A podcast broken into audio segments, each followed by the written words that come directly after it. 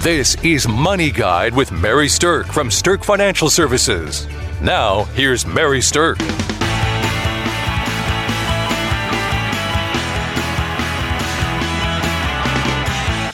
This morning, we're going to talk about something that I think a lot of people are going to be able to relate to.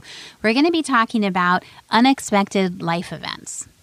Now, unexpected life events can come in a variety of forms, whether it's a sudden job loss, whether it's that you or someone you love has gotten sick and all of a sudden that changes life, whether you have an unexpected divorce come your way, or maybe you've lost someone that you love. So, um, changes in life can happen uh, on a dime, and there are some some really shrewd things that you can do to prepare ahead of time for an unexpected life event. And then also some things that you're going to want to consider doing immediately following becoming aware of one. So that's what we're going to talk about today. So, um, the first thing I want to talk about is is um, the job loss. So let me tell you a little bit of a story about someone that we've worked with who was coping with unemployment. Um, we work with a lot of high level executives and uh, doing their financial planning. And um, we had someone that we worked with who had a very good job. They were making, you know, well into the high six figures. Um, they had their future mapped out. They had a plan for their life. You know, they were settled in the community and uh, doing really well. And all of a sudden, things changed and their company wasn't doing so well and they were laid off. So the company cut um, out a lot of the high level executives in an effort to save money, and all of a sudden, this person's life was just turned upside down. And the thing about it is, these things can pop up like a jack in the box. I mean, it's just not out of I hate nowhere those toys. sometimes. yes, exactly. So, um, the, there, when you're dealing with an unexpected life event like that, there are some important things that I think that you need to be aware of. The very first thing that you should do if you have an unexpected life event is to pull together your information and figure out where are you right now. Okay?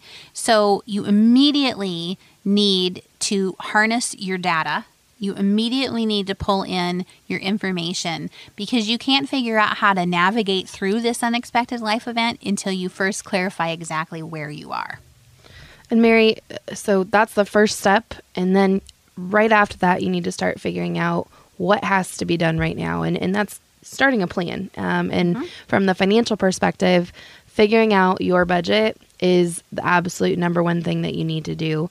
Um, you're you could be fine. You could have a gap between what you need for money and what's coming in, um, but you're not going to know that until you identify exactly what money is going to be going out. What are your fixed expenses? We talked multiple times in uh, other episodes about fixed versus variable expenses. So, what are those fixed bills, your mortgage or your rent, your um, car payments, your electricity, those things that have to be paid every single month that aren't really luxuries, they're things that you have to have.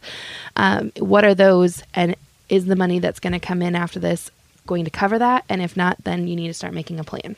Right. We kind of call this a survival budget. So, especially if you're dealing with a job loss that's unexpected, you want to start with a list of all of your income and your expenses. Now, you might already have a budget that you can use as a base, but your survival budget should really be a bare bones version of your regular budget. It's only the things that are necessary. Because what you need to do when you have an unexpected change like a job loss is figure out how long can you live before things get really dire and really serious. Not trying to scare anybody, but that's why you need to immediately harness your information and figure out where are you so you can figure out where things are going to go in the future. And you know, uh, losing a job is not the only thing that puts us into this, you know, um, oftentimes scary type of situation. If you became sick or if you were unexpectedly disabled, you're going to be right in the same position, right? You know, where you just don't have the same level of income coming in that you did before. So, um, we worked with a client not too long ago who was the breadwinner in their family. Um, it was a married couple. They had a nice income, lived comfortably, and um, the husband was in a car accident and, and ended up becoming disabled. And the wife had been a homemaker she hadn't worked in many, many years. So all of a sudden, you had a situation where the income coming in had stopped and now you had two people in the household who were not actually bringing in income, and you have a slew of medical bills that they were up against. So, most definitely an unexpected life event. Um, the other thing that can happen too is if you have a sickness in your family, then sometimes if both spouses are working, you end up in a situation where one of the spouses has to leave a job or change their job to become a caregiver. Yeah, and Mary, 70% of caregivers report making adjustments to their work schedules to accommodate the caregiving. And this can be, you know, caregiving for a spouse or caregiving, you know, we're seeing a lot of it nowadays, parents or even children. Mm-hmm. Um, if someone in your close family uh, network has come down with a serious illness. Right. So if someone's come down with an illness or someone has become disabled, again, you need, immediately need to plan. You immediately need to figure out what your survival budget is and, um, you know, look at where you're at. But the next thing I think that's so important for people to do is to develop a support network. So, no matter what your unexpected change is, and regardless of whether it is a, a, job loss or a sickness or a caregiving situation or a divorce, no matter what it is, it's so important to surround yourself with people who understand what you're going through. Absolutely. So often people are uh, not wanting to talk about the things going on in their life because they're either embarrassed or ashamed mm-hmm. or, you know, just don't think that people care to know about it and don't want to burden people. But having that support group and, and reaching out to not not necessarily everybody in the world, but um, reaching out to a close group of people that can help you, can get you through some of those tough days, or get you know they. I know I have friends in a heartbeat that if I said, "Oh, all of a sudden my budget got really tight," they're going to be over watching a movie with me instead of going out to a movie the way we maybe used to. So uh, there's a lot of different ways people can support you, and uh, it's very very crucial to getting through those tough times. What's so nice too is that there are so many good resources in just about any community that can help people with what they're going through. So if you're going through a situation where you're a caregiver for someone, let's say that your your spouse has started to deal with dementia or Alzheimer's or something like that, there is wonderful local resources in just about every community for um, caregivers to help them through those type of illnesses. Um, if you're dealing with a uh, parental situation where you have parent care and your parents are reaching the ends of their life, there's wonderful resources through local hospice organizations that are, are going to help you understand your own emotional response as you're going through these life changes. Absolutely. And in addition to that, don't don't forget the internet. um, it maybe sounds crazy, but I, I have um, close relatives that were dealing with a very specific kind of cancer, and they found a lot of support in uh, groups and um, blogs online of people who dealt with that exact same cancer and that exact same treatment and the complications that kept coming even years after the treatment. So um, look locally and look online as well because it's, it's a very large world nowadays. I sometimes get a lot of questions about why we talk about this kind of stuff when we are on a show that is about money. And the reality of it is is that anytime you have an unexpected life event, there are two big areas that you're going to deal with. And one is the financial side of it and one is the emotional side of it. And one side affects the other, no doubt about it. So even if you have all your financial ducks in a row and everything is peachy keen, you're still going to deal with the emotional fallout and that's going to impact your financial decisions. And if your finances are not in a row, then it's going to impact impact your emotional side of things. So you can't really talk about understanding how to navigate your way through an unexpected life event without discussing both the financial and the emotional side of it, I think. Yeah. Also, if you get the financial side in line, it give, just gives you more time to to focus on the emotional healing and in the process there. Absolutely. So, one of the things that we've developed, because we work with a lot of people as they go through unexpected life events, um, is a planning toolkit. And um, it has some information in there about how to cope with unemployment or surviving a job loss. It has some great tools in there for you to help pull together your budget so you know exactly what that survival budget needs to look like. And um, you can help we can help project how long the money that you have, your emergency money, can help last, and then what kind of plan to put together to make sure that you. Um, you know, have all of your ducks in a row. So, if you'd like to get a copy of that planning toolkit, give us a call 605 217 3555, or you can go out to our website at sterkfinancialservices.com. We also have a seminar coming up that is talking about an unexpected life event. On July the 26th, we're having a seminar that is designed for people who are going through a divorce. It's to help you navigate your financial situation as you're going through it and to help make good decisions financially and emotionally as you're moving through that process. Um, and so, if that's something that's interesting to you, or if you know somebody in that situation, I think we all know people who are going through a divorce, then uh, send them to us to our seminar on July 26th. And again, you can register online. Congratulations to Mary Sterk and the team at Sterk Financial for earning a spot on two Forbes lists for six years running, including 2023 Forbes Best in State Wealth Advisors and 2023 Forbes Top Women Wealth Advisors Best in State, number one in South Dakota. The things that um, I guess I personally think is that as as ugly as a situation of divorce can be, there are things you can do to navigate your way through it that maybe make it a little easier on yourself and people that you love and other people that maybe you once loved. And one of those things is called a collaborative divorce process. Kelsey actually is trained in the collaborative divorce process. Kelsey, tell us a little bit about what that even means.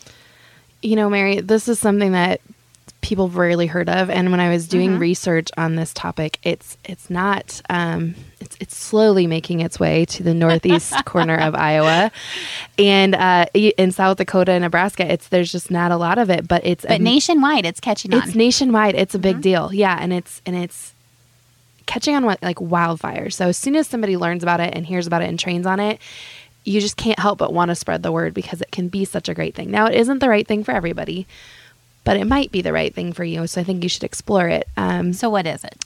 Collaborative divorce is a process that two people can go through. Uh, you have to make the decision very early on that you, you might be interested in it.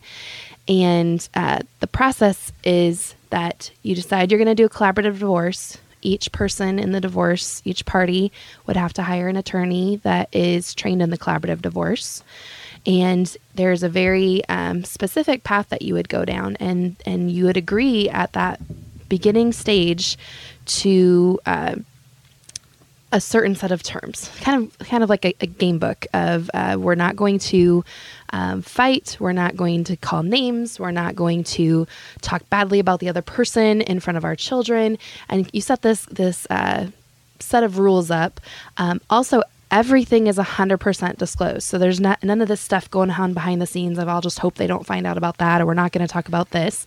And the whole idea is through having this set of rules and having lawyers trained and helping you to do this, you can get to the end result, which is dissolving your marriage and um, setting up a new family structure if you have children um, where the parents don't live together. Um, but setting all of that up and not having to go through the court system and battle it out.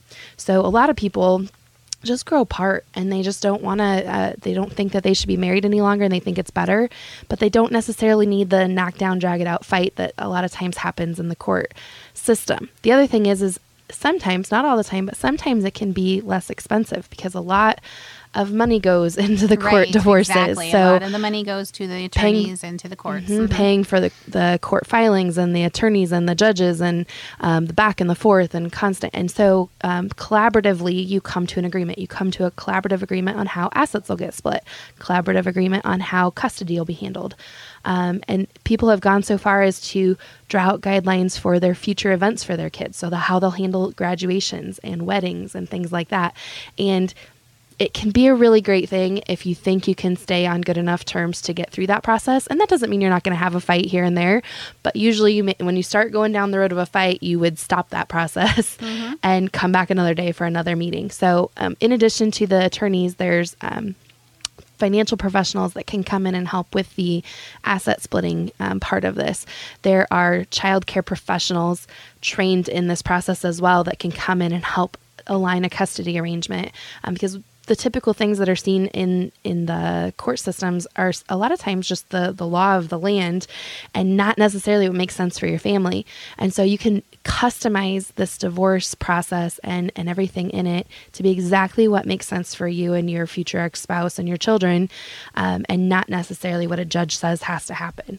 You know, and I, I love listening to Kelsey about this. You can hear the, I guess, the, I don't want to say excitement in her voice, but you can hear in her voice that there's a way to take a process that is horrible, challenging, emotionally devastating, and oftentimes incredibly adversarial, and realign it into a, a, collaborative process where you leave everybody whole. You take care of the kids, you you respect each other, and at the end of the day, you equitably split things. So if you have an unexpected life event happen, like a divorce that you weren't anticipating, the collaborative process is, is really a great way to move through it if both spouses agree to that. Now, if they don't, then that's a whole different story. Um, but the collaborative process, I think, is one of the things that people can do to, I guess, kind of mitigate the the horribleness of an unexpected life event like a divorce. Um, one of the things, though, just like with job loss, just like if there's a sickness, is you do want to immediately look at your finances. So you want to gather your data together. You want to look at where the money flow is coming from. We have great budget tools to help people understand what's coming in, what's going out, what kind of expenses they're going to have for children in the future. Because you're really in, especially in a divorce situation, you're going to have to know if you're going to need child support and alimony. You need to be able to prove out how much you need and why. So being able to gather that information together in this type of life event change is really important. Okay, the next thing I want to talk about is the unexpected life event. If if you have to deal with a death, and um, the death of a loved one, or especially the death of the spouse, is you know obviously something that ranks up there with one of, of the of life's saddest challenges. And so, amidst the grief and amidst the major changes, there are some things that you do have to do because again, the financial impact of a life change has to be dealt with at some point in time. Um, we recently worked with someone who lost their husband, and this woman had never handled the money before. The husband had handled all of the investments, he'd handled the checkbook, he'd handled paying the bills, and she really just was having trouble even wrapping her arms around just the day to day bill paying. And so, you know, losing a spouse can run the gamut of there's bill paying that has to be done, there's investments that eventually have to you know be dealt with and um, you're, you're doing that in the fog of your grief and so it's it's really very difficult but the best thing that you can do if you're dealing with a loss of somebody that you've loved is to just stop for a minute and take a breath and think about what has to be dealt with immediately and what can be dealt with a little ways down the road. You're going to want to figure out, you know, those short-term goals or those short that short-term checklist. What like Mary just said has to be dealt with right now, and that's not the same thing of what has to be dealt with in the future. So after you lose a loved one that's close to you, a spouse, a child, a parent, whatever, anything that might have a major financial impact on you, um, figuring out, you know, prioritize. You don't have to deal with it all right now, right. but you do have to deal with some of it right away. Um, and dealing with those things is is step 1 but then step 2 is life is going to go on and and it's going to get further and further away from this event that happened and you need to make sure you're taking care of yourself long term as well now, it might be figuring out how to make the money that you have last long term. It might be figuring out what you're going to do um, legacy wise that um, you know, are going to give money to charity, to children, to family, and there's infinite number of ways that you can share the wealth that you don't end up spending. And um, whatever you do now, you want to make sure um, it's helping you set up that that as well. So uh, sometimes people have a tendency to just forget about that, mm-hmm. but it is important because it's going to come. The future will come eventually, and you'll need to have those long term goals in place now. I do want to just put a word of caution out there. If you've gone through a recent loss, and if anybody is pushing you to make major long term financial decisions too soon, that should be a red flag um, for you to back away from that person or that advisor because the reality is there are some short term decisions you have to make, but those short term decisions don't need to lock you into anything. You don't need to make a decision about selling your house immediately unless for some reason there's a, a you can't afford it. Maybe that would be the only reason to make a fast decision. Um, you don't need to make a long term investment decision for all of your money right away following a loss. Take the time to uh, navigate your way through the emotional side of it and focus on the things that really matter. Paying your bills really matters. Getting income stream set up to support those bills really matters. Taking care of final expenses for your loved one really matters. Setting up your investments for the long term, that can wait for a little while. As long as they're in a good short term liquid place, then some of those major decisions can wait. So I encourage people to um, immediately create the plan uh, for their short term needs and then make sure they're comfortable with what can wait a while until they're more emotionally ready to deal with it. So, we've talked about a lot of things today, but whether it's unemployment, sickness, a divorce, or death, the, the, there is really some key points that remain for any of those. Number one is to immediately plan, gather your data, figure out what your day to day cash flow is going to look like. Look at that budget, that nasty B word that nobody really wants to look at, um, and figure out where you are and how you're going to survive for a little while. Number two is to develop that support network. It's so important to get your surround yourself with people that understand what you're going through to develop that emotional support. And um, then, lastly, consider your short and long term goals so you can line up the financial support with that. It's going to marry the emotional and the financial side of an unexpected life event if you take those three steps. And I think it'll leave you feeling like you have a handle on things and that you're able to navigate this life event in a stronger way. If you'd like the planning toolkit that we talked about earlier, give us a call 605 217 3555 we'd be happy to send that to you. And uh, thanks for listening to money guide with mary sterk. The views expressed are not necessarily the opinion of your audio provider and should not be construed directly or indirectly as an offer to buy or sell any securities or services mentioned herein. Investing is subject to risks, including loss of principal invested. Past performance is not a guarantee of future results. No strategy can ensure a profit nor protect against loss. Please note that individual situations can vary. Therefore, the information should only be relied upon when coordinated with individual professional advice. Securities and investment advisory services are offered through Woodbury Financial Services Incorporated, member FINRA SIPC.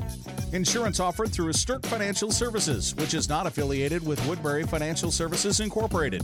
Neither Woodbury Financial Services Incorporated nor its representatives provide tax or legal advice. You should consult a qualified attorney or tax professional to answer your specific questions. Sterk Financial Services is located at 350 Oak Tree Lane, Suite 150, Dakota Dunes, South Dakota, 57049, and can be reached at 605 217 3555. Forbes Best in State Wealth Advisors list includes 10 recipients per state. The award is based on qualitative and quantitative data, rating thousands of wealth advisors with a minimum of seven years of experience and weighing factors like revenue trends, assets under management, compliance records, industry experience, and best practices. The award is not based on portfolio performance or client reviews. There is no fee in exchange for rankings. Third party rankings and recognitions are no guarantee of future investment success and do not ensure that a client or prospective client will experience a higher level of performance or results.